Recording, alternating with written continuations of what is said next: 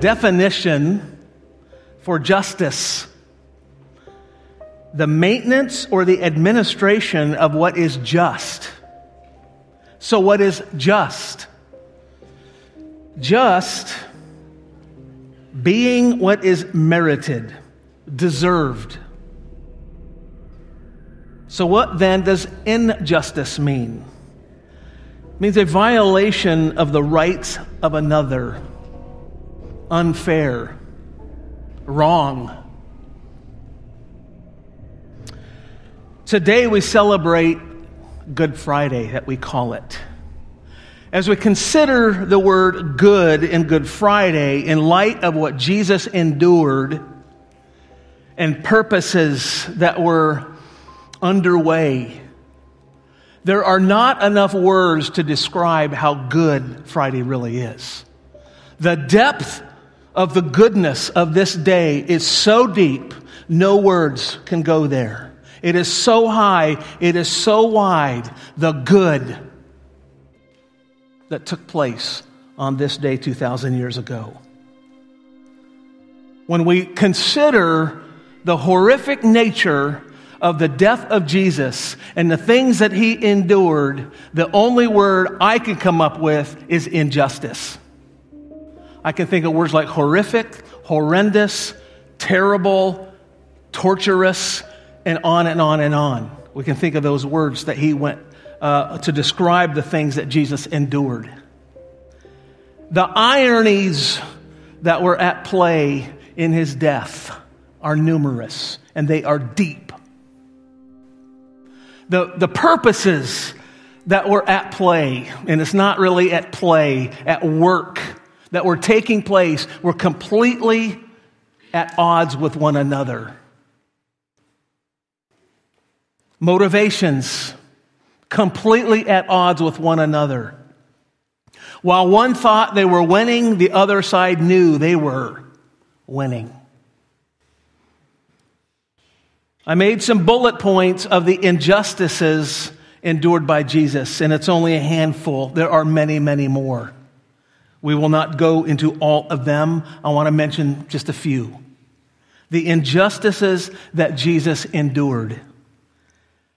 He was betrayed by one of his disciples, one of his followers, one that was devoted to him betrayed him. It's one of the hardest things that a person ever faces. It's being stabbed in the back by a good friend. Jesus endured that. The Jewish leaders wanted to kill Jesus, but we read in the book of John that Jewish law prohibited them from killing him. So they went to the Romans so that the Romans would kill him for them. Pilate could find no guilt in Jesus. He questioned him, he examined him, and he could find no guilt but he had him executed anyways. When Pilate asked for a logical reason to the Jewish leaders why Jesus should be put to death, the Jewish mob, in their guilt, in their conviction, in understanding they had no good reason, all they could do was scream louder and louder, crucify him, Crucify him to drown out their own consciences. Herod could find no reason to put Jesus to death. He found him not guilty. Barabbas, who was a vile criminal, he was an insurrectionist against the government. He was the one who should have hung on the cross. But he was released into freedom in order to satisfy, satisfy the crazed mob.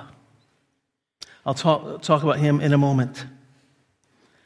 In 1 Peter chapter 2 verse 22 it says he committed no sin neither was deceit found in his mouth. In Hebrews chapter 7, we read that he was holy, innocent, unstained, separated from sinners.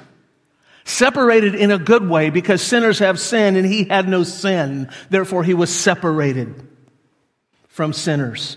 Holy, innocent. One pastor has written this Nowhere is injustice seen more graphically than in the arrest, trial, and crucifixion of Jesus Christ. No victim of injustice was ever more innocent than the sinless Son of God. And yet, no one ever suffered more agony than he did. He was cruelly executed by men who openly acknowledged his faultlessness. Yet at the same time, Barabbas, a murderous, thieving insurrectionist, was summarily set free. It was the greatest travesty of justice the world has ever seen. As we consider the agony and the torture and the suffering of Jesus, we look at this horizontally, we look at this humanly, but you can look at it just about at any angle and see the injustice of it. However, that is not the full story. The crucifixion of Christ was also the greatest act of divine justice ever carried out. It was done in full accord with the determined purpose and foreknowledge of God. That's from Acts chapter 2 and for the highest purposes. The death of Christ secured the salvation of untold numbers and opened the way for God to forgive sin without compromising his own perfect, holy standard. When Jesus was dying on the cross, we read in the Gospels his very last word that he uttered before he breathed his last was tetelestai. It is finished. The debt is paid. It is paid in full. Our sin debt has been fa- paid. The forgiveness of sins for all who believe has taken place. Tetelestai. This pastor goes on to write Many wrongly think of Christ as merely a victim of human injustice, a martyr who suffered tragically and unnecessarily. But the truth is that his death was God's plan. In fact, it was the key to God's eternal plan of redemption. Far from being an unnecessary tragedy, the death of Christ was a glorious victory the most gracious and wonderful act of divine benevolence ever rendered on behalf of sinners. It is the consummate expression of God's love for us. This is why Good Friday is so good. To Tetelestai. Jesus did it. He completed it. Our forgiveness is secure. I would like to read in closing, yeah, that's right, in closing. Pastor Aaron said, keep it short. A passage that was written hundreds of years earlier by the prophet Isaiah. They're hard words to read, I'm telling you. I'm going to be reading from the New Living Translation about Jesus. Why Good Friday is so good. He was despised and rejected, a man of sorrows, acquainted with deepest grief. We turned our backs on him and looked the other way.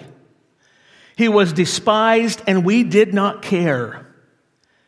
Yet it was our weaknesses that he carried. It was our sorrows that weighed him down. And we thought his troubles were a punishment from God, a punishment for his own sins. But he was pierced for our, our rebellion, crushed for our sins. He was beaten so that we could be whole.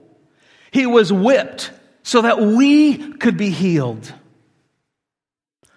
All of us, like sheep, have strayed away. We have left God's paths to follow our own. Yet the Lord the Father, God the Father, laid on him the sins of us all. He was oppressed and treated harshly, yet he never said a word.